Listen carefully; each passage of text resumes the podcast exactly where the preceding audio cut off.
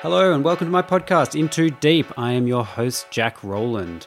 Um, I think it's been about oh, eight months or so since I started this podcast, and I would just love to give you all a massive thank you for tuning in, listening, and inviting me into your ear holes as you do whatever it is you do when you listen to a podcast. Uh, it's just been already. It's it's pretty early days still as far as a podcast goes. I think this is episode thirty-two, uh, but it's already just been.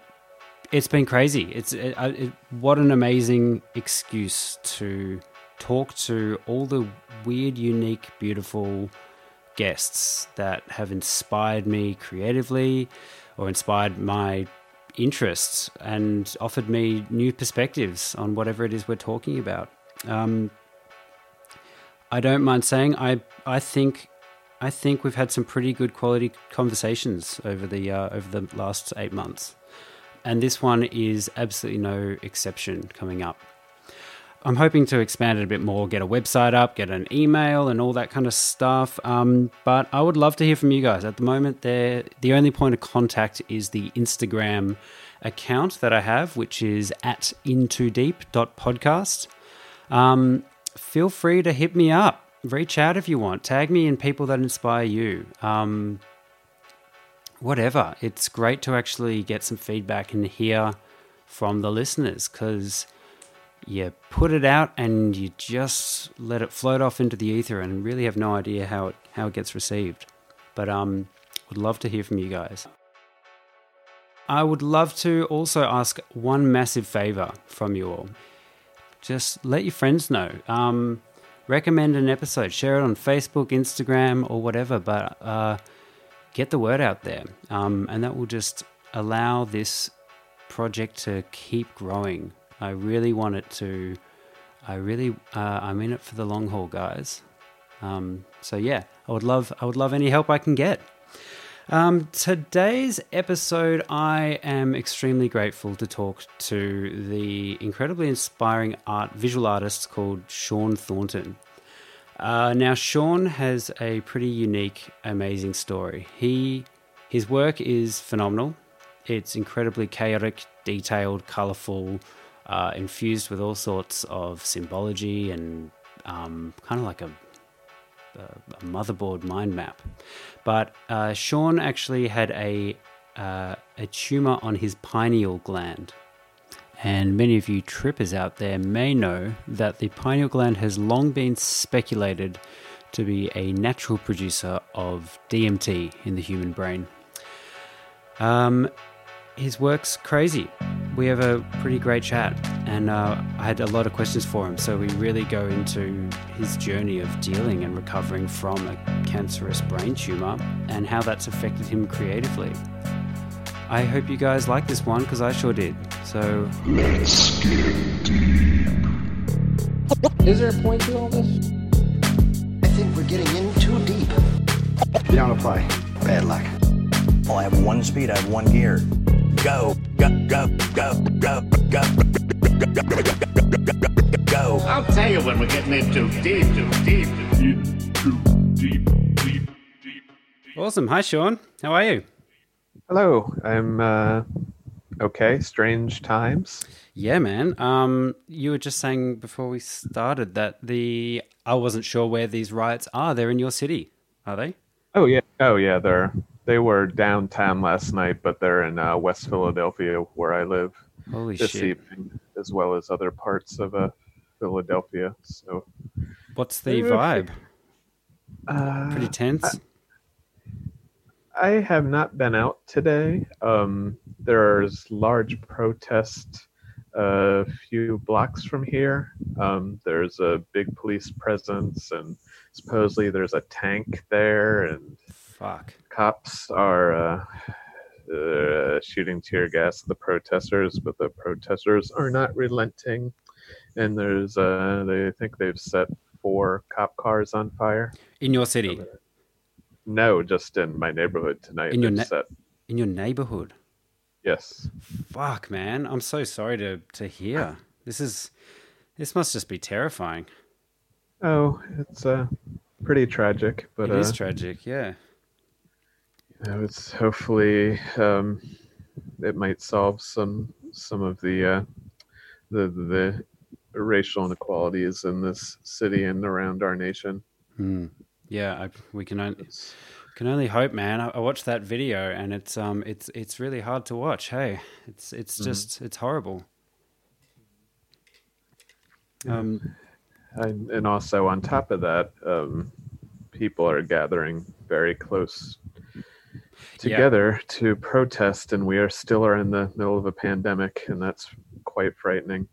Kind It- of, Yeah, it's really crazy how quick the the news just keeps moving, isn't it? I mean, you, s all of a sudden we're seeing all these protests, and just like that, you have to remind yourself that yeah, the pandemic's still happening, and um, this is.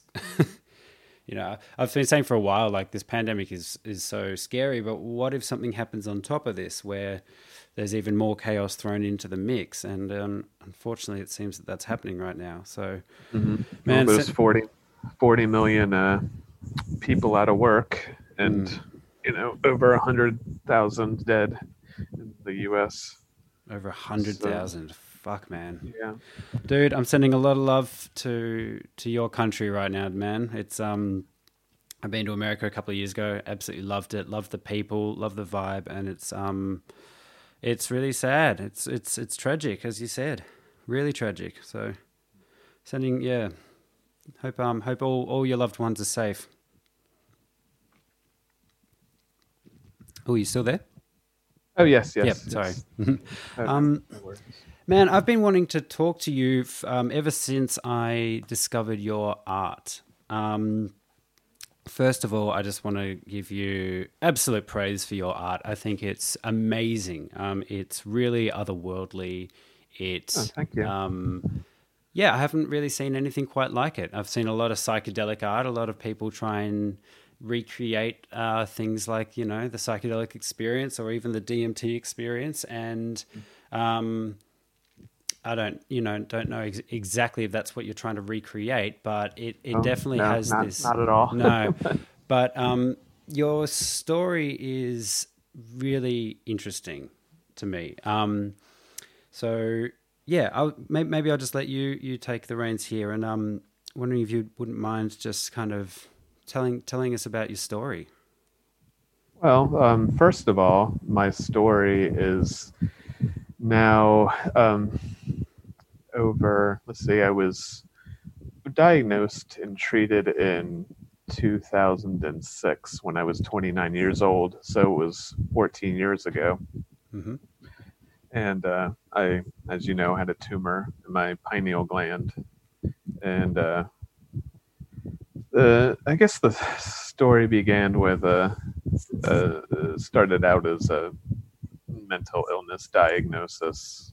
Like um, after I went to art school, um, I uh, started having a lot of uh, problems with my controlling my brain, so to speak. Like I started um, having really systemic body aches and uh, and uh, I couldn't really control anything that was going on in my brain, and they would kind of be, well, they were episodic, um, like they would last for a number of hours to a. Uh, over the span of the years that I was being misdiagnosed or inc- not fully diagnosed, um, uh, I've ha- uh, would uh, have issues for months at a time to daily episodes lasting for four or five hours. Then they would subside. But um, Were you able to I- function during these episodes? Were you able to kind of? I was, but it was uh, with an incredible amount of discipline.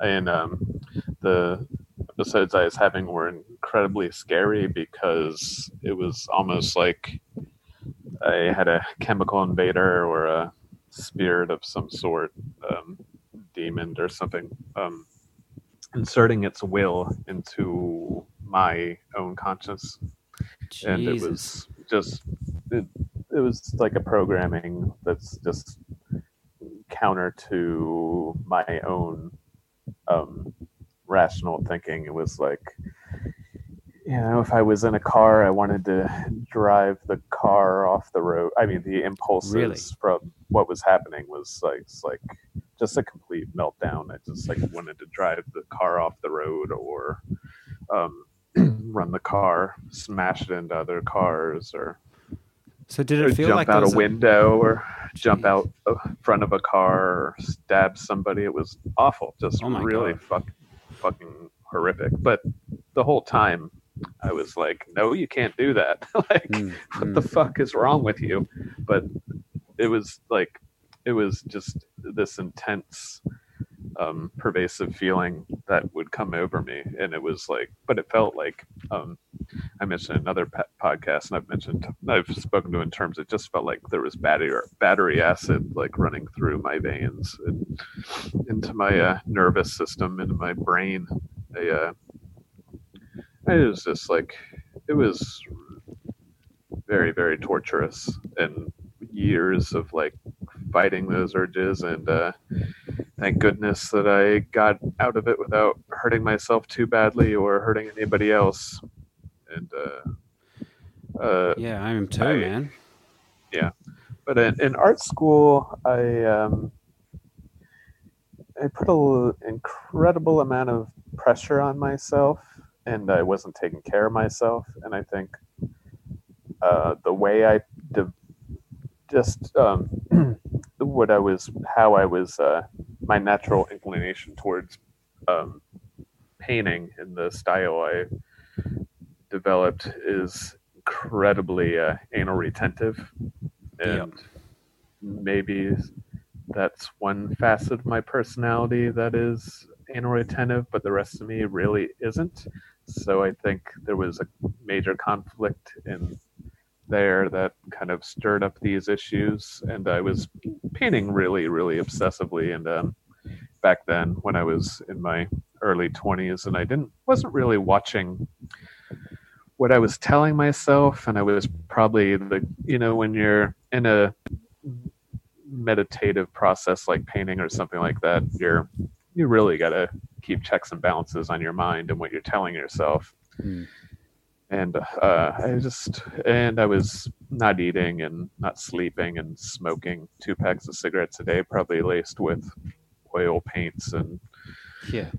whatever knows whatever art art uh, art uh, materials toxic art materials i was coming in to contact with Hmm. but um well after i was in a city um richmond virginia when i was in art school and i i, I was, like i said i was pushing myself really hard and um after school i moved out to a cow farm in a rural part of Virginia, and I had to drive uh, about 20 minutes to get to my job as a sushi chef or a cook in a sushi restaurant. I was by no means a sushi chef. For some reason, this sushi bar would just hire any del- delinquent and uh, with Sounds like a great job. animal knife skills. Yeah, it, it was really awesome. It was like a punk rock sushi bar. There were like punk shows in the basement and Awesome. all sorts of shows and uh, yeah it was really very a very very special place but um i was uh, uh like i was saying i on my way to work i would have to pull over several times during the 20 minute drive to work because i just couldn't control my brain and i was like really really struggling to make it the 11 miles to get to work every time i had to go to work Wow. and uh, that was a nightmare. And uh, like I said, luckily I never ran off the road or hurt anybody or got in a car wreck, but it was pure hell. And uh, You said it was kind of like a demon. Did you feel like this was kind of um, with? Did it feel like they were just kind of impulsive thoughts that you were having, or did it feel more like there was someone, an an, an other kind of influencing, or um, was felt like- voice? I don't, I don't feel like there was an other. I, I mean, uh, another, but it felt like the other. It felt like I, there, there was only the only voices I heard were often when I would when it like I would climax in not a sexual way in a psychosis when the psychosis would climax when I was in the car. Um, oftentimes um, I hate to admit it but I would hear screaming in my head as alarm bells that would be like "Is this it's too much it's too much it's too much you know and then it's like ah! Wow. but you know this was now 18 years ago um, that this was going on um, almost 20 yeah like 20 years ago but um yeah so i did go to the um doctors you know it's like i'm having these issues um but i was having other stuff going on. Like i could feel pressure in my head. I would have um hallucinations spontaneous like quirks in my head that would cause like eye hallucinations like visual hallucinations but they were more like warped um a warped perception rather than like um a made up uh fantasy world or delusion. It was just like a warped um perspective like something was in my brain Mm. pushing something in my brain that just went and uh but uh yeah i went to the doctors and they gave me um initially said that i was uh they initially gave me a de- depressant uh, antidepressant and an anti-anxiety medication and within a few um like one or two days of taking those um I went haywire. Like my brain went haywire, and I went back. Like I would um be like listening to loud music in my car, like I normally would when I was um, that age and uh, driving down the street. And uh, the music started to scare the shit out of me. Like I couldn't listen to it. It just seemed like really evil. Hmm.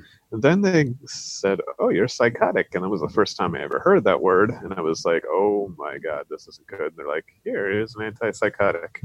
So I took the antipsychotic, um, and my brain just exploded. There was like, um, it felt like there were um, like invisible doctors uh, pushing on different parts of my brain with like their metaphysical wrenches and like torquing things and those there's this like chemical explosions going off in all quadrants of my brain and i couldn't uh, feel the uh, my extremities and my heart was ripping through my chest and i was like trying to read a book to calm myself down and everything in between the pages like had had a like insidious meanings like in between the words. Like i'd be like reading and like every little thing was like just spelling out these demonic uh, twisted uh, things codes and messages and um and I started hallucinating really bad. And I went back to the doctors and I was like, I've only been taking these a couple of days. I think I have a brain tumor because why is this happening?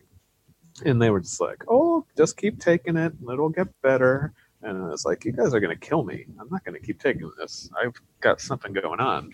Hmm. So they, that was all I got from them. And I went home and uh, continued to experience uh, these episodes and was having a real bad time. So I, um, it was extremely difficult, and I wasn't really improving any. But um, I did start then to really um, do. Figured out that they weren't going to. The doctors weren't really going to be much use to me at that point, so I started eating really well and exercising a lot, and um, I quit cold turkey from a two pack a day habit, which um, I had to sleep for two weeks to detoxify Hmm. in order. The only time I ever got up was really to go to my part time sushi cook job.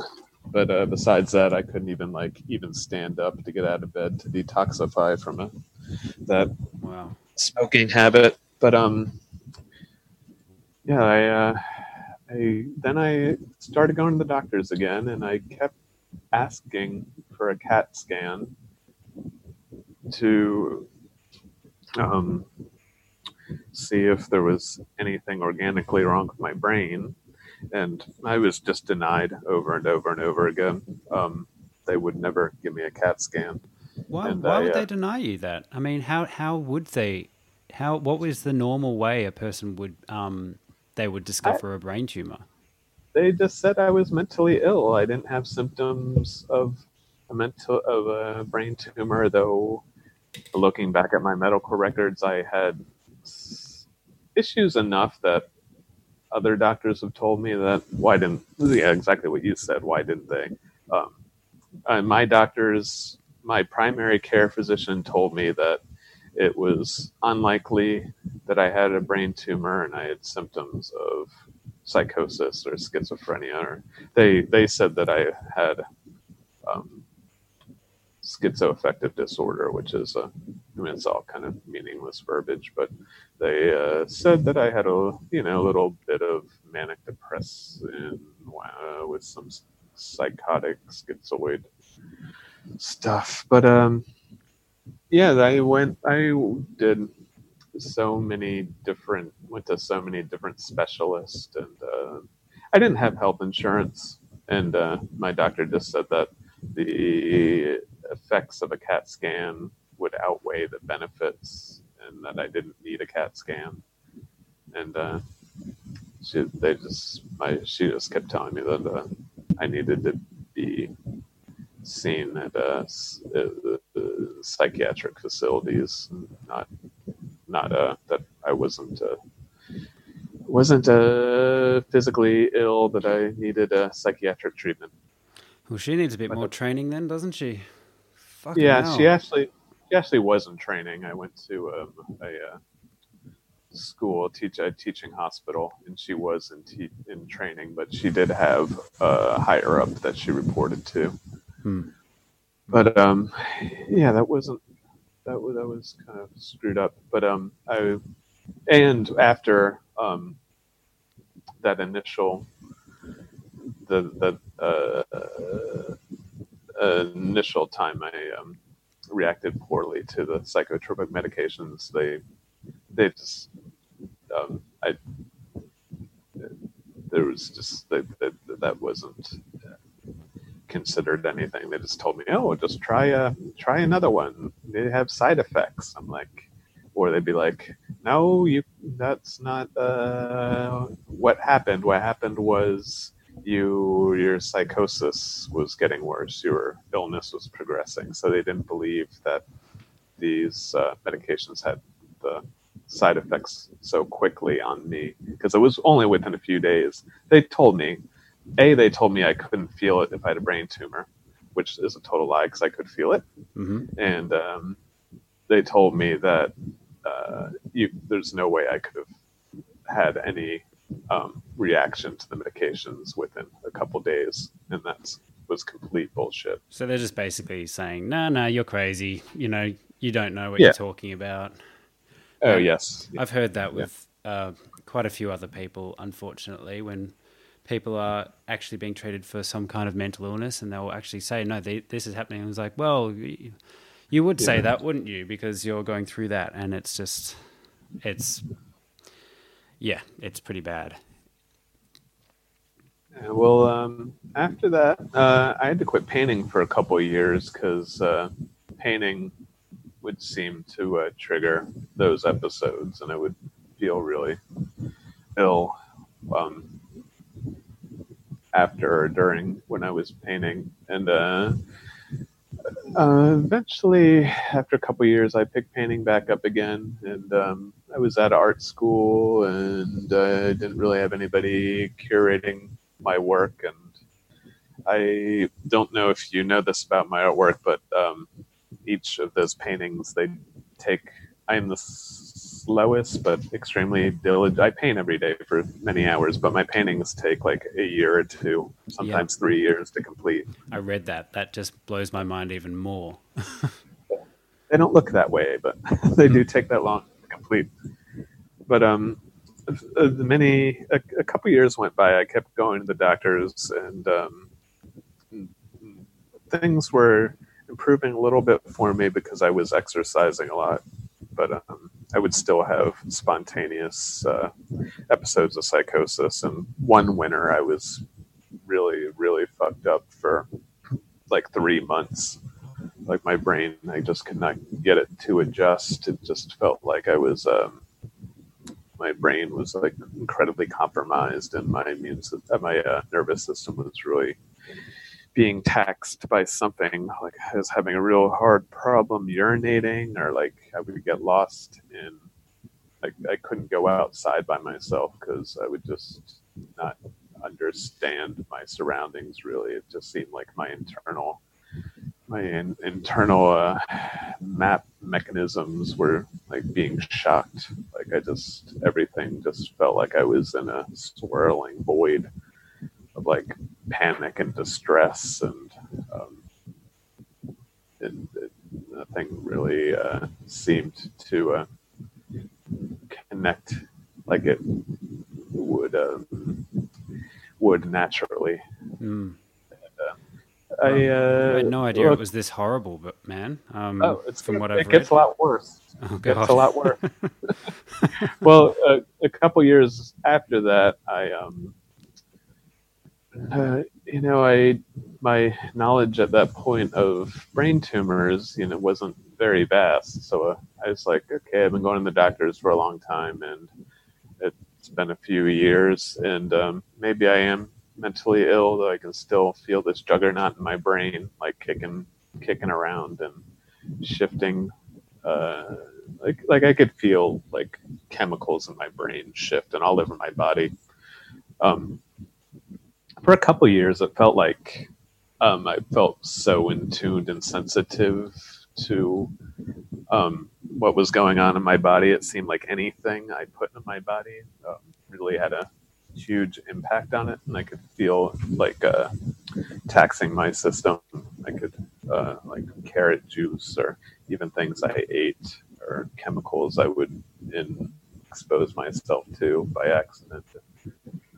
I just uh, feel uh, various uh, minute shifts in my brain chemistry my body chemistry.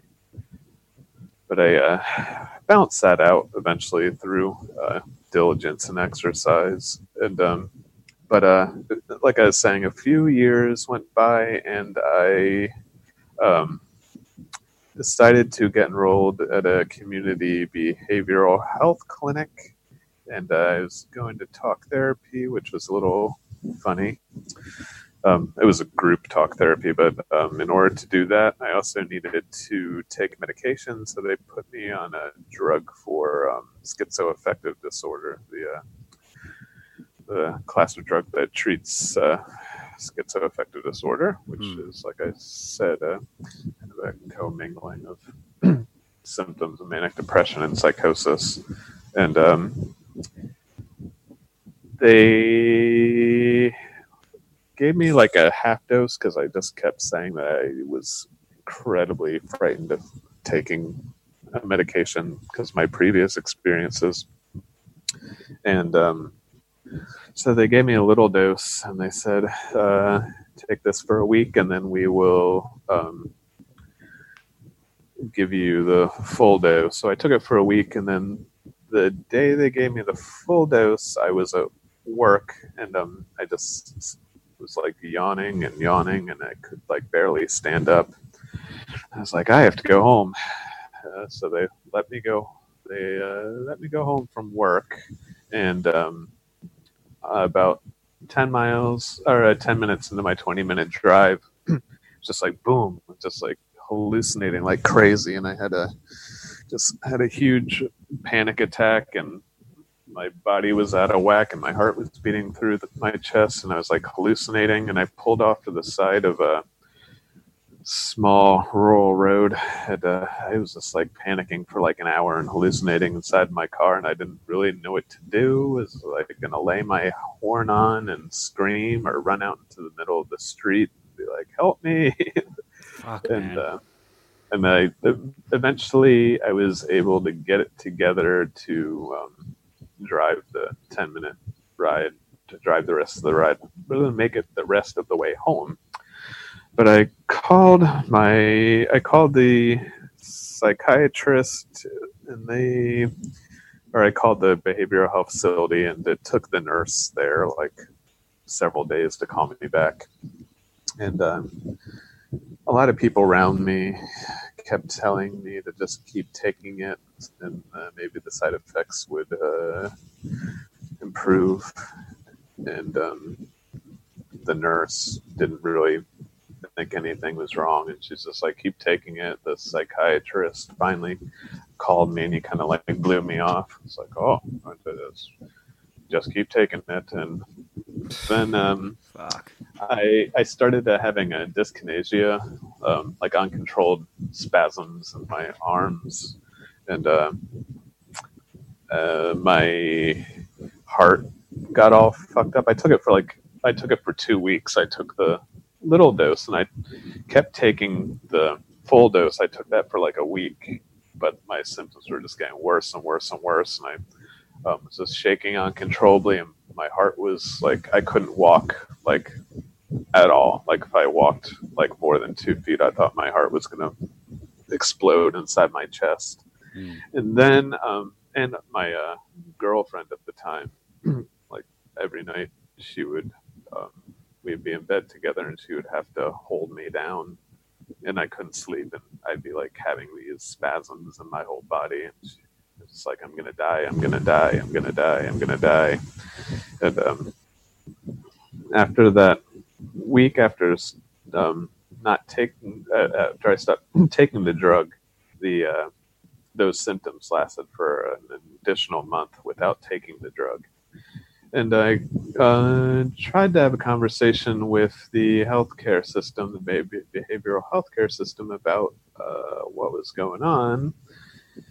And uh, yeah, they just blew me off, blamed it on me. They kicked me out of therapy. They're like, if you don't take any drugs, you can't come back here.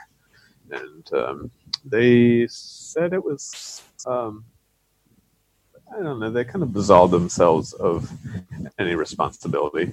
With um, I, they gave me, they gave me the scenario was they gave me like 10 pills and my next appointment was like 12 days later. So at the end of the half dose i split a pill like uh, the half dose i split it so i would still have some in my system before i jumped up to the big dose. So they told me that oh you fucked up there so all this that's going on is all your fault. Great. and um but uh after that um it was still a very long time after that that I started to that I um, was finally diagnosed with the brain tumor in my head. Um, and after after that episode with the uh, Geodon, the antipsychotic, um, I didn't go to doctors after that at all. Well, I tried. I, I I finally pressured my doctor to let me go see a neurologist to write me a uh, script to go see a neurologist, and the neurologist was just just said that I was mentally ill and I need to be on medications, and there's nothing he can do for me. Um, but um, after that, it was still three years until the tumor. So that that was 2002, 2003, and then in 2005. Um, in the fall, I uh, had a migraine, and then I had a, another migraine that week, and then I just had migraines for like six months, and then I uh, was finally given a CAT scan, and uh, they told me that I had a brain tumor in my pineal gland. I was like, go figure. How long But, um, from when you started suggesting, um, I think I would like a CAT scan? It feels like I've got a brain tumor. How long did it take before you actually got the CAT scan? Uh, five or six years. Far out, man. I'm surprised you didn't actually properly develop a, a severe mental illness from going crazy from all that, all that confusion and pain. Yeah, I mean, um, it, it's I mean it's it's very tricky. I mean it's it's it's um, it, it, it's hard to tell what um, the how much of it the how much of the mental illness came into play with the brain tumor and how they Mm. kind of uh, rubbed each other in a, a corrosive kind of manner because um, and there's no real um, uh, information or documentation out there that suggests that the kind of tumor I had would cause mental illness. But um, one thing that uh, would cause mental illness is uh, hydrocephalus, water on the brain, that develops if you have any growth in your head. And um, water on the brain is a big um, uh, w- w- is uh, is um, a symptom of that is psychosis, and also I think taking the um, the medications definitely uh, exacerb- exacerbated the uh, the hydrocephalus, probably also whatever mechanisms that the the tumor was pressing on, as well as uh, whatever hormones my pineal gland was regulating. Mm. Do you know what the um the medication that they were doing exactly what uh, it was doing to you? Like what chemical what chemical uh, it was um, boost throwing in there or depriving you of or Uh, I think no, not really. I mean, I would imagine that the antipsychotic they gave me would probably uh, affect dopamine. mm. Yep. Um, I mean, that's just a hunch from what I little I know about antipsychotics. Right. So they found the tumor, Mm-hmm. and then and then then what happened? Um, I I was late to the game in in getting a uh, actually going to the doctor after I started having the migraines. I kind of was in denial at that point, but when I I've had like a seizure after about six months because the hydrocephalus and the stress were just too much, and I ended up in a hospital about four blocks from my house at the time. And uh, they told me I had a tumor in my pineal gland, and I was uh, quar- quarantined in the hospital for oh, about a week while they were um, while they uh, while they were trying to figure out a game plan on how they were to treat and remove the tumor. So I was basically sitting in hospital bed getting shot up with morphine on the hour every hour, and that was pretty spectacular for a while until um, uh, my body got oversaturated and it started to fuck me up really bad. But uh, it was probably about five days of the best time of my life, to be honest. Well, I, I could imagine, like, I mean, despite the feelings of morphine, just having that relief and of the confusion and pain that you've been experiencing for years, I could imagine it would probably be like yeah, the the best use of that drug. yeah. When you are in a morphine, uh, everything's all right for a Mm. while. But uh, like all things, it just my body got oversaturated with it, and it started driving me crazy. And I started having hallucinations from that, and Shit. did all sorts of physical things to me. but, you know, So, um, so what exactly? Um, for those, I'm sure many of the listeners do know, but for those who don't, what exactly is the pineal gland, and what is its role? And like, maybe start with where, where even is it? it is in the um, basically the geometrical center of your brain. It's about a pea-sized uh, organ, and um, it's shaped like a pine cone, where it gets its name, the pineal gland. And its main function, which they've discovered, is um, um, its its main uh, hormone that it produces is the um, is melatonin, hmm and it it's um, it's at the back of the hippocampus. Or, huh.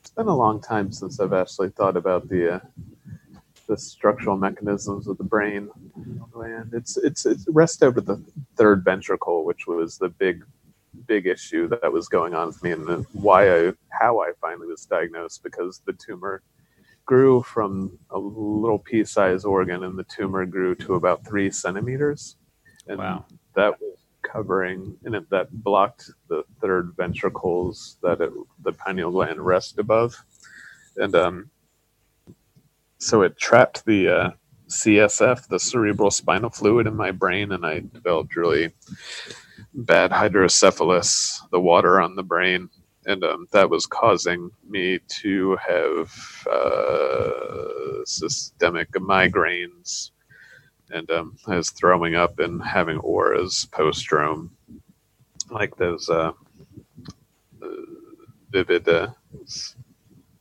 lights or the auras around your vision before you have a migraine. And, um, I had like hundreds of black floaters in my eyes also as a result of the hydrocephalus. And a few times I went completely blind because your pineal gland, um, it, those kinds of tumors that can um, press on your optical nerve, causing you to go blind. But um, the tumor itself was secreting a um, chemical called HCG. The tumor was a germ cell tumor, which um, at birth in uh, when your fetus is developing, um, you have these in the the there's a sac away from the fetus called the allantois, and um, that is where the waste of the some of the waste of the fetus goes, um, and in the allantois there are um, a finite number of germ cells, like a like a few dozen of them, and they migrate in your body during your the fetus's development to become to determine what sex the fetus is going to be, and uh, at times um, those uh, a couple of the germ cells they don't reach their destination and they get off off um, track somehow and they can go to your abdomen and create a tumor in your abdomen or they can go to your testicles or they can go to your pineal gland. So um, at birth I, some of those germ cells went up to my brain and over many many years they caused the brain tumor i had called a germ cell tumor Wow. So that's how it happened. It was basically the waste of the of your fetus, of the fetus that Yes. was you, went up to your yes somehow made its way into your brain. well not the not the waste sorry the um, germ cells Germ- these are very yes they're very very important cells and they determine your uh, the, the the the the, the Hmm. birth sex of the of the um, the fetus but the germ cells they hide in the allantois The, there's actually um, a program that was a offshoot of uh, this um, uh, program that's on NPR in the states called uh, uh, wire not wiretap. Um, I'll think of it in a minute. But the offshoot is called Gonads, and the first episode was about called the Primordial Journey, and it was um, how the journey of the uh, of these germ cells and what they go through to the journey they make to determine the sex of the fetus. is really interesting. Hmm. Um, wow. Um, just But- going back to what? So, what exactly is melatonin? What does- what that reg- it regulates your sleep wake cycle, Right. Okay. from my understanding. I actually take it every night to Mhm. help me go to bed, which I think used to work, but I have been taking it for years, so I don't really feel so much the effect of it. Hmm. But okay. um, yeah, it's supposed to regulate your sleep wake cycle. And not having a pineal gland, I'm. I don't. so you, you don't don't have know, one. They took your pineal gland No. out. Uh, well, the tumor destroyed it. The tumor, my pineal gland became the tumor. Wow. and they didn't take it out.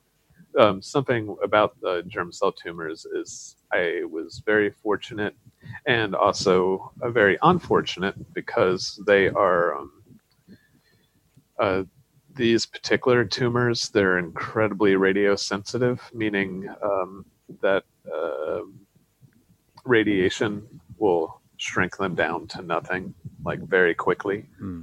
So, oh, I was also saying about the germ cells. Um, the tumor I had, it was secreting a chemical called HCG, and HCG is a hormone that um, I'm not exactly sure what it is, but in preg- it's really, really high in pregnant women. Hmm. So I tested my blood tested for this hormone, which would indicate that I was pregnant, which is kinda Really? funny. That's bizarre. Yeah, it's kind of interesting. Hmm. So you've they found the they found the um the tumor and Yeah. um I've seen through your paintings and also following on Instagram that you you went through some pretty invasive surgery to sort it out. Yeah, Yep. yeah. I had to have a third ventriculostomy because of the again the hydrocephalus. In order to um, do anything about the tumor, the first issue was to um, get the my cerebral spinal fluid flowing through my nervous system again. So they and how you do that, um, they uh, what they did to me was they cut a hole in the top right um, side of my head, probably like a little dime-sized hole, Mhm. and they um, shove a uh, kind of uh, uh, uh, very kind of um, it, lo- it looks sort of medieval. They kind of like push this. Um, it looks almost like a baster down through the um, gray matter. They went through my the like the gray matter of my brain and down to the underneath the tumor bed, and they poked a hole underneath the tumor bed, so the uh, cerebral sp- spinal fluid would start to uh, go move through my cerebral uh, move through my nervous system, and uh, so they did that before I had to have the radiation therapy. So I, uh, that happened. So they and, so they um, didn't remove anything through that surgery. No. No. No, they uh, because I tested high in HCG, um, they were pretty sure it was um, a germ cell tumor, a pineal germinoma, which I was saying again is uh, that can be removed with um, radiation treatments.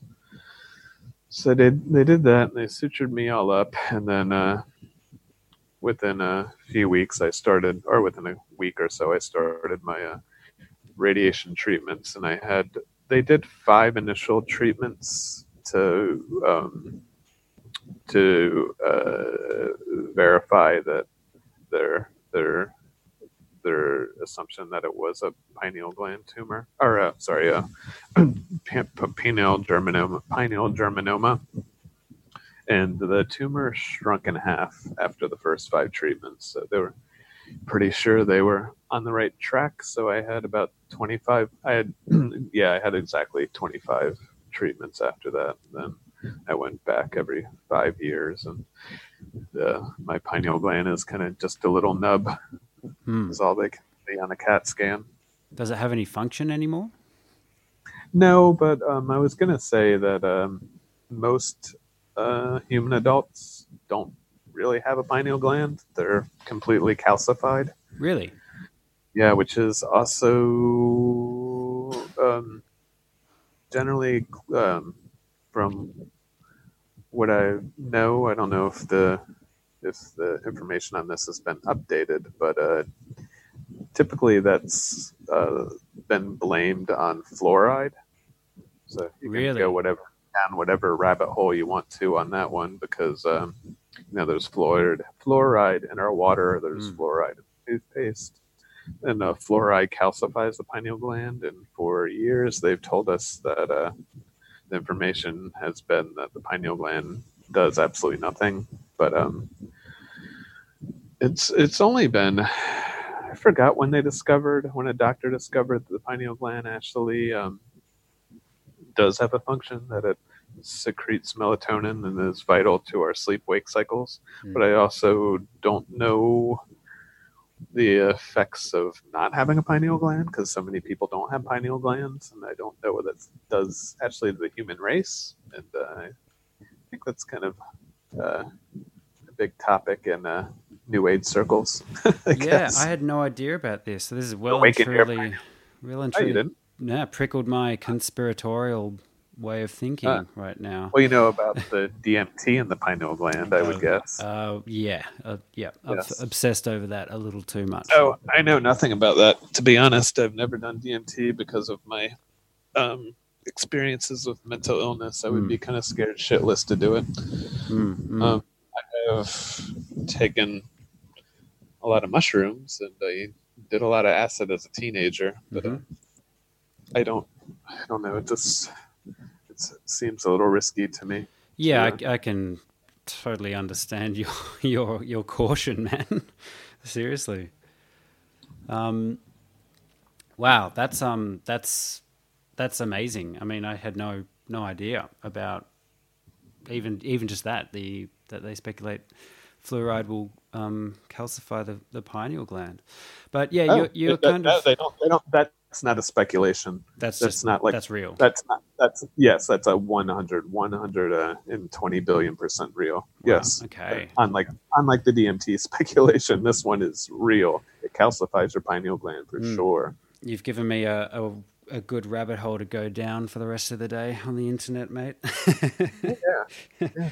Um, so yeah, we, we mentioned DMT. So I mean, as far as I know, look, the information may be updated, and I'm not completely up to date with it all. But they've speculated, not Yeah. proven, but speculated that the pineal gland is the main uh, producer of DMT, which is uh, they think possibly could be um, uh, hold a, a big role in sleep and dreams, and also they've speculated whether that has a huge role in the process of dying.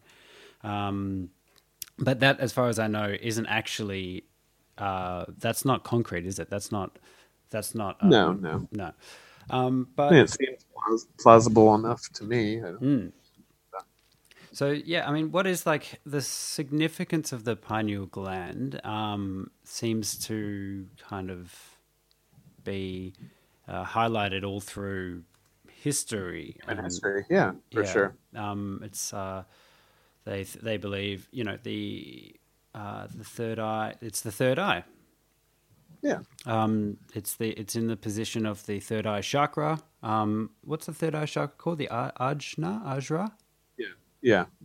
Um, and that yeah, uh, do do you do you think that this has uh, any kind of relation, uh, um, significance in kind of the the I guess the gateway between the the metaphysical and the physical or the spiritual or whatever you want to whatever label you want to put on it did this have any kind of has this For sure. I mean, it experience has has a very rich history, indicating that um, indicating as such. Uh, I uh, did a meditation, a ten day silent meditation, once many years ago, and I've been trying to revisit it, but every time I've made a time to do it, something has come up, like I need to get a tooth replaced or and spend a lot of money on that, so I was unable to do it. But um, yeah, I, I, I uh, when you're able to um, connect on a very deep level in a meditation like that, where you're um, doing it for a number of hours per day, like a lot of crazy um, uh, metaphysical psychedelic things happen in your brain. And um, there's definitely mechanisms that are triggered when you do something like that. And also when you take uh, hallucinogenic drugs and i'd imagine even more so if you take something like dmt or ayahuasca. Hmm. but uh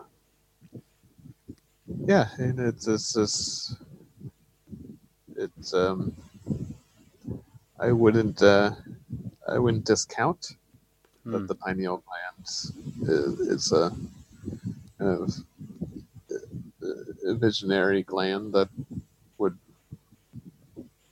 that that's that's like a connection to a higher functioning or Hmm. something astral plane or something like that I don't Yeah. know I guess I'm not particularly an expert on it but uh Well, linking this experience back to your artwork, um, I mean, yeah, you, you've said that. Yeah, you've never taken DMT, um, but the looking at your work, I mean, having taken it probably more times than I should have. Um, you know, I mean, there's really no limits to kind of the visual aspect or the, the, the spaces you can kind of go. Often it will depend on kind of dosage, but they're definitely. do you have you do you do ayahuasca have you do you I've done it once. I've done ayahuasca, ayahuasca. once. Yep. Um, but when I took ayahuasca, it was it was in a ceremony in Australia Mm. with a I think he was Chilean uh, shaman. But I think that I've heard from quite a few people that um, when you take it, uh, for instance, one of my friends, she went over to Peru and she did like uh, a 10 day retreat and they were doing it every second day. And it, uh, she said it took her uh, until the third or fourth trip before she really actually was kind of taken by the, by the, the experience and, you know, really gone deep into that metaphysical realm and made contact with the guides or I, I, don't know. I didn't have that i didn't have that experience. I had kind of like a, a very light long lasting kind of soft breathe in and out uh, light hallucinations but and it felt nice but i didn't go deep. I would be very curious to to to really revisit that. But um but dmt i've i've plunged into the void. I've i've I've um yeah. I shouldn't, And I shouldn't be those- but um Oh, it's perfectly fine. Yeah. Um, and those are those typically last 10, 15 minutes. yeah, I think sometimes even even less. I mean, maybe even like six or I've- know, I've- six minutes, seven minutes. Um, but yeah, definitely. Friends that have I have told me that it's like, you know, a seven minute eternity. You know. Yeah, yeah. But I mean, sometimes if you um, take a hefty enough dose and you really break through, uh, often it almost um, can appear your your surroundings can just kind of disintegrate, and you are all of a sudden in a new place that you can open your eyes and look around, and, and it's it's there. It's not just like a a trippy Yeah. screensaver or something. You know, it's um, often there's like geometric boxes that keep opening or pyramids that will open with more and more fractal geometric things. Often there's kind of um, I've had like weird entities that are almost giggling and showing me these extremely unexplainable things. And to me, it almost sometimes seems like you're seeing the cogs of reality. Um, Uh-huh. I don't know if it, all this is probably it could just be bullshit. it I've could, listened to a lot of a lot of Terence McKenna lectures. yeah, he's great, isn't he? Um, Yes, describes just that. Um, but with your artwork, it's a very different interpretation. But I get the sense it al- some of them almost look like, you But know, kind of not like a motherboard, or uh, it Yeah. does look like the workings of uh, reality. Um, Mm. But a real mix. I mean, you use symbology. You you'll mix it with a portrait often. Um, but yeah, I'm I'm wondering. So throughout this entire experience, before you even knew it was a tumor, you were making that style of work. Oh yeah, Right. yeah. And were those uh, how pre-planned are these um, paintings?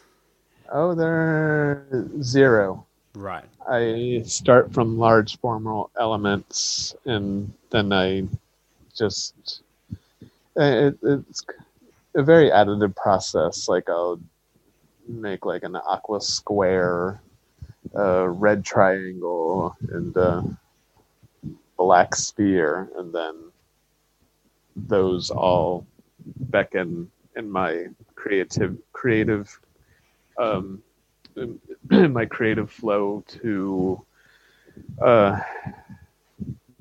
add onto those, into those, like a, uh, uh, uh, uh, no, sorry, um,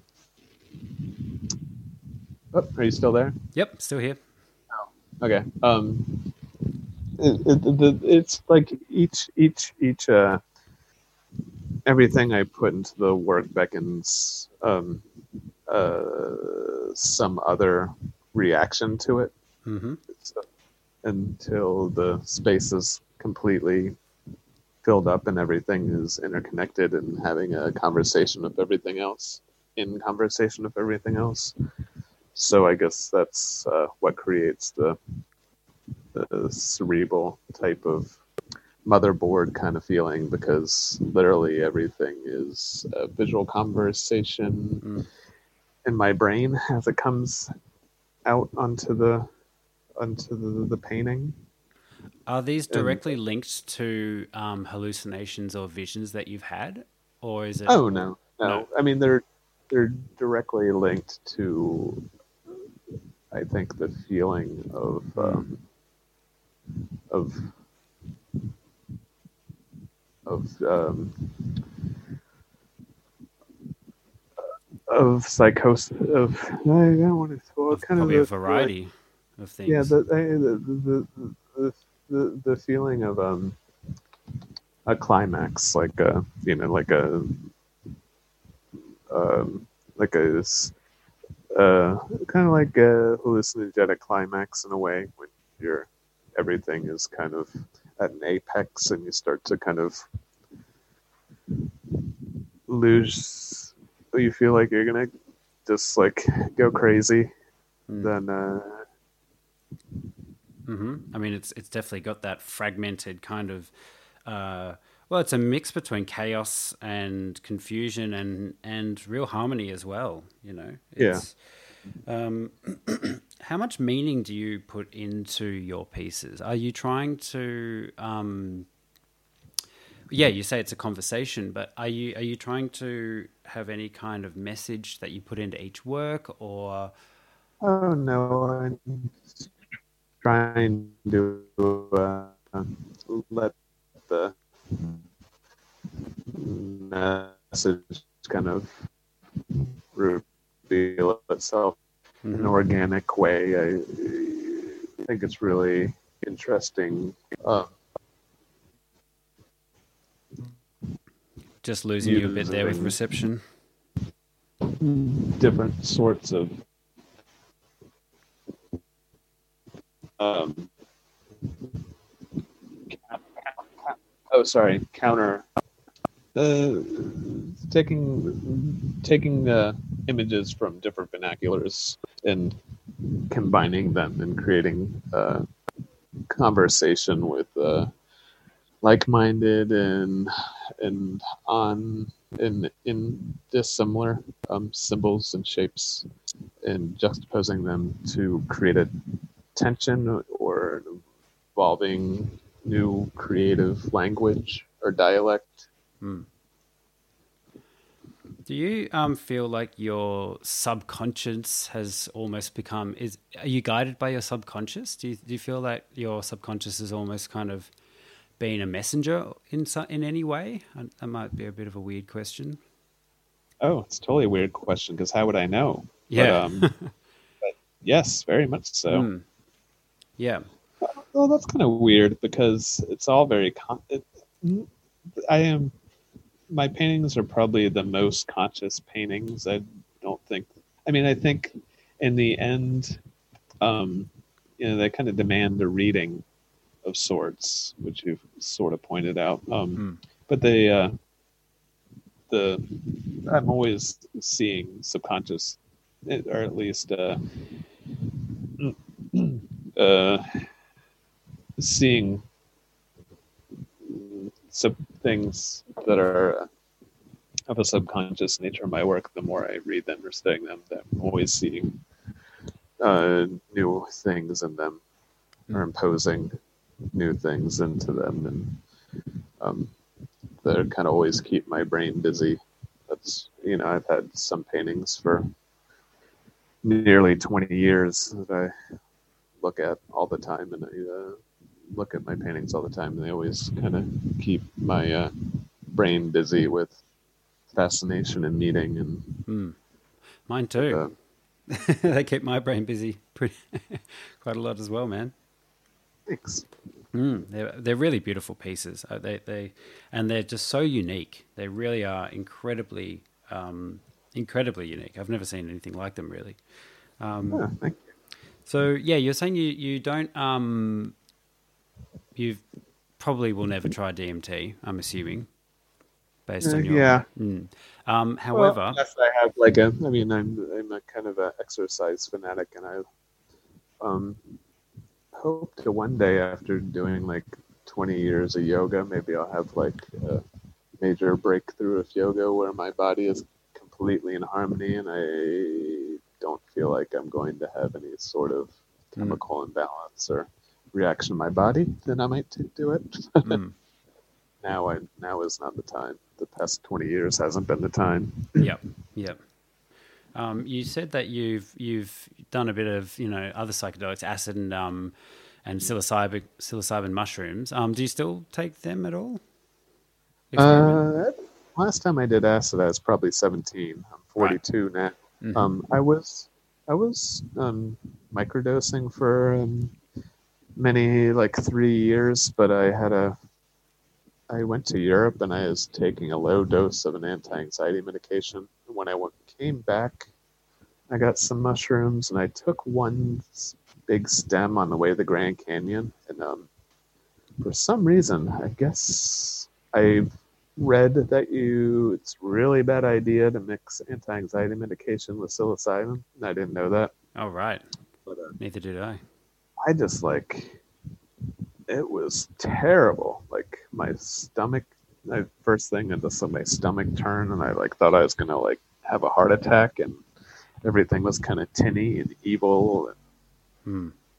just awful. Like having really just terrible time. So it's like, eh, maybe I'm just too sensitive to keep doing dumb things, and I'm getting older. But I a pretty great, uh, great time microdosing for a few years. But also with that, you know, sometimes if it becomes such a habit, you do it, and like you just be like, man, I, and maybe you just a little too much, and you're just like, I don't feel like tripping right now, and it feels Hmm. like like a huge annoyance. hmm hmm But a lot of the times it was just kind of a great way to uh, entertain myself and Yep.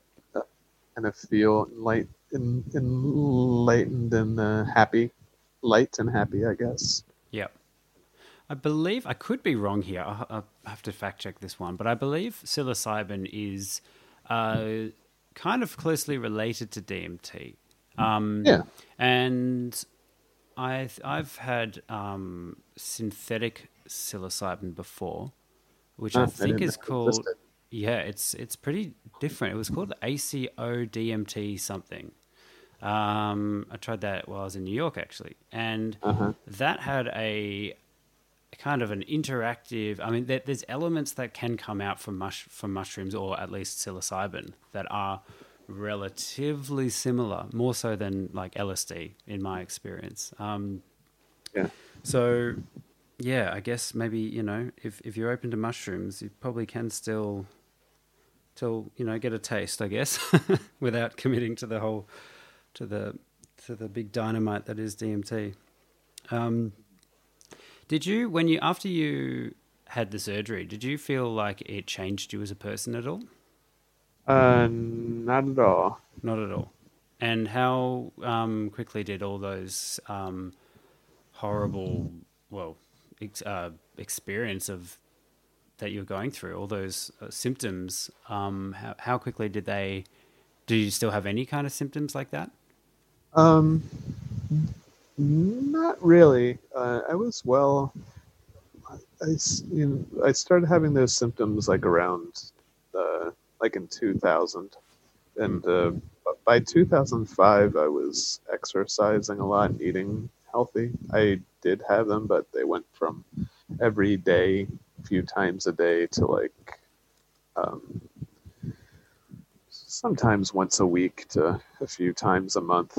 But um, they I mean when they have, and I still have them, um, not but now they're not so much mental. Um, they're more uh, well, they are mental, but it's more of a chronic fatigue kind of feeling, like uh, just like my brain won't really. Uh, it feels like it can't really catch up to itself. Like it's kind of like my brain is like lifting a weight that it can't um, doesn't have really the strength to hold up, and uh, my body will hurt pretty badly. But um, after I had brain surgery and I had the tumor removed, really, I, I mean, not really much changed. I mean, everything is kind of a progression of just um, my me working on um, my health Hmm. in terms of uh, knowing my triggers if there are any. And um, a trigger would be like uh, getting up in the morning and drinking coffee and sitting down at the computer and getting uh, kind of a, too into something where I should have just walked away and uh, gotten some fresh air. Then you know it might be at the groceries. In an instance like that, it would be like if I were at the grocery store and it'd just be like just unable to uh, really figure out why the hell I was at the grocery store. Like everything just kind of feeling extremely off balance. but um, yeah, I mean, uh, all that stuff kind of I, I kind of through um, diligence and uh, just working on my health, I was able to get better to the point to uh, where I'm doing okay. I haven't driven a car since that episode with uh, the uh, antipsychotic when I was 24. That was the last Mm. time I ever drove. But uh, Yep. who needs? Man, it sounds traumatic, dude. I'm I'm so glad that you're you know in a better place now. Really. Oh, thank you. Um, Yeah. have you ever been like the subject of any kind of scientific study? I mean, I know that it's Oh no. yeah, I found that hard to believe. I mean, not hard. I mean, I uh, it seems like an opportunity missed because it uh, is this a common um, type of tumor or is it pretty rare? No, no, it's it's it's very rare, and it usually um, it's a pediatric tumor generally, or in a, um, it's very rare in adults um, from uh, 18 to 30. Hmm. I was diagnosed when I was 29. Hmm. Yeah, it's it's it's fairly rare. Fairly rare. Yes, it is rare. It's rare. Yes. Are you aware of any other people that have gone through similar thing to you? I had a friend that had a pineal gland tumor, but she had one that was much more aggressive and cancerous, and she had it removed, and she's fine. Wow. She didn't have the same kind of uh, psychological things that I had, but um, as I was saying, I don't know how much of my uh, mental illness had to do with uh, the tumor, but I definitely think that they uh, made each other worse, Did you? and Sorry. I shouldn't have been given, and that I shouldn't have been at least uh, given a CAT scan when I was, or uh, brain scan when I was first complaining of it. Yeah. How did you? Um, is this friend that also had a, a pineal gland tumor? Did you meet her as a result of your illness, or is this just completely Oh, no, coincidental? No, uh, coincidental. Wow. She actually, I haven't actually seen her in years. I lived in Providence, Rhode Island in 2008, and I met her, and then uh, now we're just connected on Facebook. She's she was had that tumor removed years ago. I did have a young lady contact me. Um, she's about 20 years younger than me, and she just grad had just graduated from my high school that I went to, and she had a pineal gland tumor. I haven't really caught up with her. She just sent me a, like one message on my on my uh, website, but I've not talked to her about that because I get a lot of uh, messages. Yeah. Oh well, thank you for uh, for accepting my invitation, then, man. If you if you get a lot of messages, I appreciate it. Oh, this, I've this is the third podcast I've done. Kind of the same story. I'm trying to get better at telling it because I feel like I have a little bit of expressive aphasia where I have a hard time getting my um, thoughts and words to my mouth. No, you're doing great. Oh, thanks. um, Yeah, uh, you're kind of mentioning like you do a lot of yoga. I was wondering if you have much of a spiritual practice because I've kind of seen some of your uh, uh, just a couple of videos that are on YouTube and and also some of your tattoos look Oh. pretty kind of occulty and cool. It looks like you're you have quite an interest in the metaphysical or um, you know the other realms. Was, Oh yes, for sure. Hmm. Um, not so much as in, uh, and I'm extremely interested in uh, um, medieval illuminated manuscripts of alchemy and uh, Dutch paintings of uh, uh, like 14th through the 16th century Dutch paintings. Mhm. Um, I'd like to be more disciplined with uh, getting into meditation practice, but um, I think that'll be something that will uh, I'll definitely gravitate towards more the older I get. But I am very much do a um, I have a very strong yoga practice, Mhm. and um, yeah, and I, I don't r- really have uh, an- any sort of um, what do you call it uh, when you're religious? What is it called? A secular. I a secular kind of uh, ad- admiration for uh, religious practices. Hmm. Uh, I don't really adhere to any one thing. Yep, yep.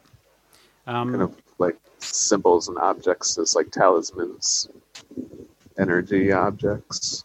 Yes. hmm.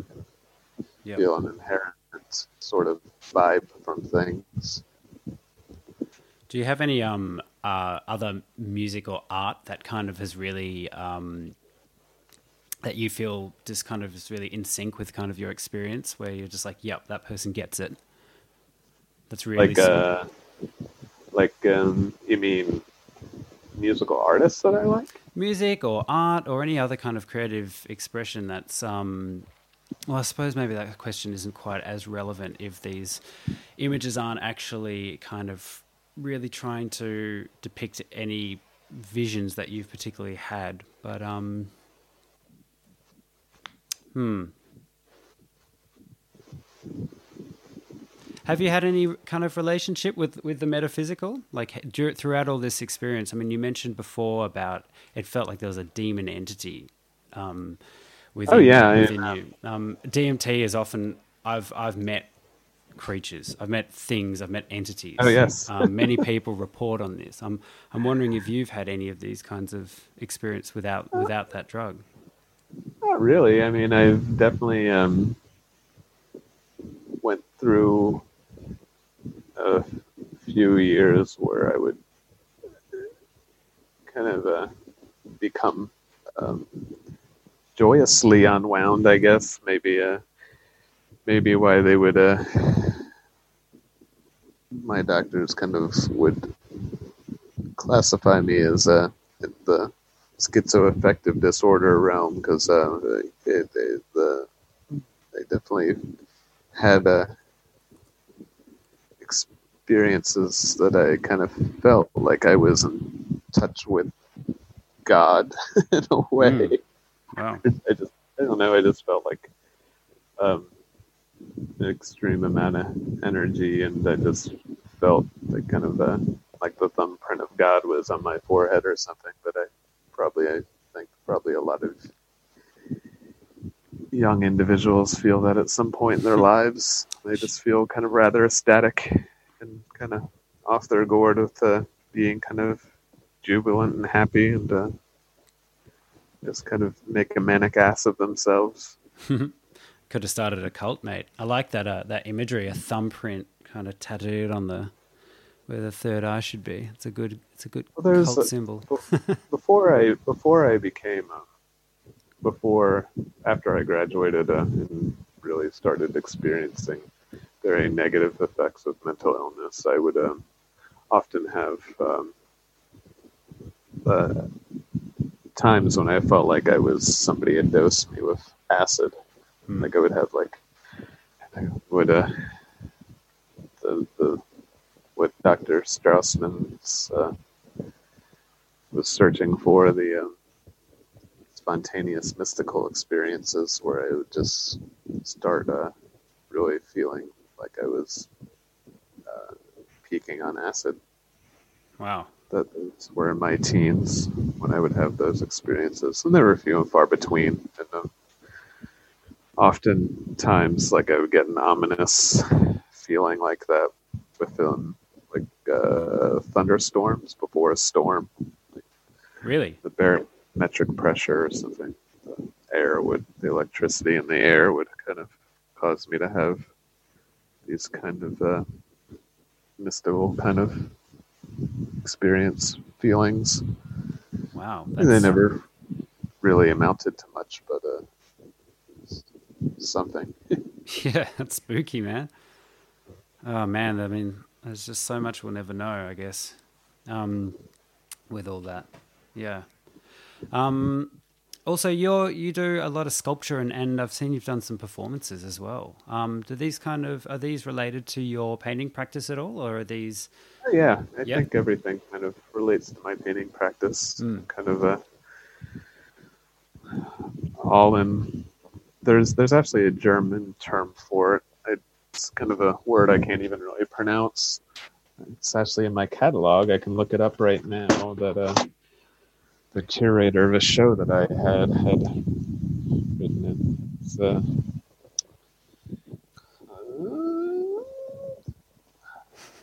uh, against um, Kustawik. Ginstum Kustawik. Guess um, Gessum's Kustawik. Uh, it says Thornton creates a Gestum Kustawik around his life in studio, making paintings, music, ritual-like objects, and clothes, all in the service of rebuilding his mental pathways after a serious illness. But that means uh, just basically uh, everything you do is kind of uh, at service or- to your yes at service to your daily practice of art it's just like everything you do is your art Right, right, right. is pretty much what that means and i kind of definitely feel i'm uh, in that category basically everything i do kind of services my art Um, I saw some of your uh, performances where you're kind of Yeah. uh, just going nuts on some kind of electric guitar and and and um, yeah, sounds seems very spontaneous and expressive. Uh, was that guitar? Oh, yeah. is, is that an instrument that you made? Because it looked like Yes. something. Yeah. Okay. Cool. Cool. And that's electric. yes Wow. So, um, what kind of what kind of objects do you mainly make? Um, Um, I don't really. Uh, the objects that you saw um, uh, on my website, I the catalog for the show I just read you. I was given a um, grant for that show, and I was able to make a few sculptures that you see on my website, and they were just ideas I had am kicking around in my mind for years, but generally I don't really make sculpture aside from my living spaces. mhm. My living spaces are kind of um, more or less like an extension of my paintings. They kind of look like my paintings, Right. Right.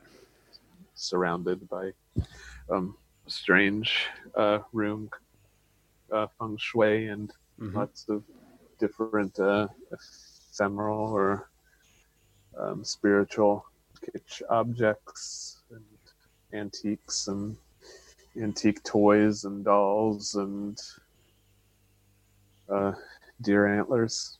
Yeah. Yeah. I love it. I love that helmet you're wearing in that video as well. It's really awesome. Oh.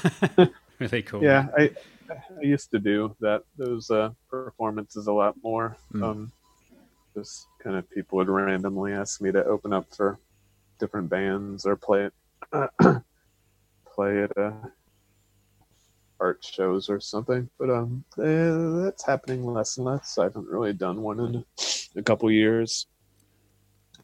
Yeah. Perhaps I'm getting a little too old for it. Know. never, never. Um, so if your works take so long, like uh, sometimes years to even make, um, Yeah. how often do you exhibit? Oh, I had a show in 2017. Mhm. I was just in a group show in LA that got cut short because of the coronavirus, and that was I had four pieces in that. But uh, I will probably won't have another. I'll probably never have another show as long as I live. Maybe I'll have three or four pieces in a group show, but I probably won't have another solo show ever. Really? Why, why is that? Just for the reasons that you say. Just the, I the know- time. Yeah, my paintings are really, really small too. Hmm. Um, I don't, I, you know, unless I, I mean, I would love more than anything to not be the painter I am. I Hmm. would love to be, be able to, uh, and there's people that make paintings like mine, not like mine per se, but that, uh, you know, they do 20 paintings a year. And I'm like, how the hell do they do that? Uh, I'm I'm I'm a pretty slow painter as well, and it's um yeah when you watch artists that are really prolific, you, a certain level of jealousy definitely comes in into play for sure. Yeah, well, it's just it's it's it's it's, it's just weird. I mean, I'm uh, I know quite a lot of people that are highly uh, involved in the art world, like the the art world, because I uh, I work at a artist residency in the summer, which got canceled this summer because of the pandemic. I've been working for an artist residency in Maine for 20 years as a baker, Hmm. and uh, inundated with um, people coming out of grad school, uh, in grad school, or have been out for a while, and um, you know they're all uh, highly involved in the art world. And Have you ever tried to get in contact with like um Alex and Allyson Grey for the uh, Entheon or anything like that? no, that's not my vibe. I No, don't okay. really. I I I mean, I think their work is uh, spectacular in one sense. I think it's incredibly bad in another sense. I Okay. think the way I think how Alex Grey can paint is genius. Um, but there's always I, I I don't like their vibe. I really don't like the people around them. I wish that they would be able to separate themselves from. It's quite I just- strange. I I, I hate their that whole new age scene. It's fucking disgusting. And I hate these live paintings, like people going to like rave rave scenes and like painting during Yeah, that yeah. shit. Yeah. Fucking ugly. And, um, I, I mean, love, but I they're- love your they're- honesty, man. but their, their their technical skill is out of this world, you know. Like, but uh, I've unfortunately I I've seen only for some reason. I mean, Alex Grey doesn't let his stuff out there. He puts prints of stuff out there, Hmm. and they're printed on they're printed on uh, canvas, which um, the ones I've seen are, are like printed on canvas with the gessoing lines still very visible. So Right, right. the paintings I saw, they look fucking terrible. It's like, man. um, the thing with my work and they, uh, I mean, I, I, the guy's amazing. Don't get Mm. me wrong, but Yeah. I just that whole scene, I fucking hate. I really hate it. I think Mm. it's disgusting for me, my aesthetic. But for, I just wish that he had. I, I wish that a lot of those incredible painters had critics around them that were outside of their bubble because they're fucking incredible painters, but and they're painting insanely awesome things, but they're oftentimes so bad because they're just so cheesy that they just don't you know, it doesn't seem authentic. It just seems like derivative. A lot of- I mean, I'm sure they're visionary in a way, but it's also kind of like this is as weird as you can get. I Hmm. mean, they, you know, they, there's not, there's something about them that just makes me want to puke.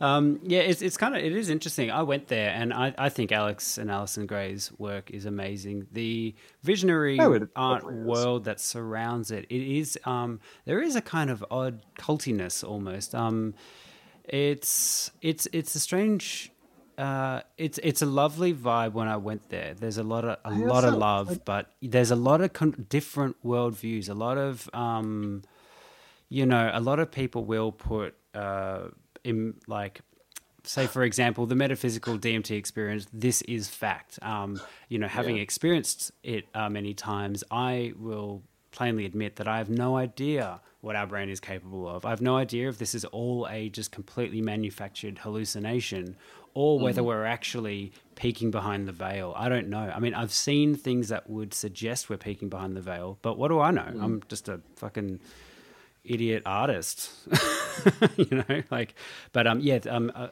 a lot of the that kind of world will it, it it's kind of I can't speak for them but a lot of that world it's it's taken as this is what's this is what's happening um where I don't necessarily uh, well I don't know. It And might be it might not be. I, I just want to like commercialize everything also, which I think, I mean, more power to them. They need money. They need to live somehow. But just like making like blankets and coffee cups, it's just like God, so tacky. it's not art to me at Mm. that point. Just guess we all got to survive though you know yeah. yeah yep yep Yeah. you don't um sell prints or anything Oh yeah, I sell a lot of prints. That's actually been my uh, saving grace with Yeah, uh, how yeah. I how how I've how how I've been able to not uh, totally give up with a painting, Hmm. one painting every couple years is by uh, selling prints. I've been uh, like a long time ago. I did a Kickstarter to go to an artist residency, and I, that was the first time I really um, earnestly tried to make and sell prints. And I was kind of against it, but I was convinced to do it by some younger kids that knew about that stuff. So I did it, and uh, that's probably um, many years later is how you've come to know my work. Uh, some blog wrote about it or something, and uh, I got a lot of um, traction from that. And some guy was like, "Oh, I know Joe Rogan. Give me a print, and I'll give it to him." And I was like, "Oh, whatever." So I did that. Then a couple years after that, Joe Rogan like mentioned me very briefly on his podcast, and uh, Actually, now that I think about it, I think that's how I got onto you. I remember him Oh. him mentioning that, and I just like straight away just furiously researched everything that you'd done. which isn't much, but thanks. Uh, yeah, But he did that on uh, Dennis McKenna's um, right. ep- the episode Dennis McKenna. Then again, he did it over this past summer with Yep. some other guy. Hmm.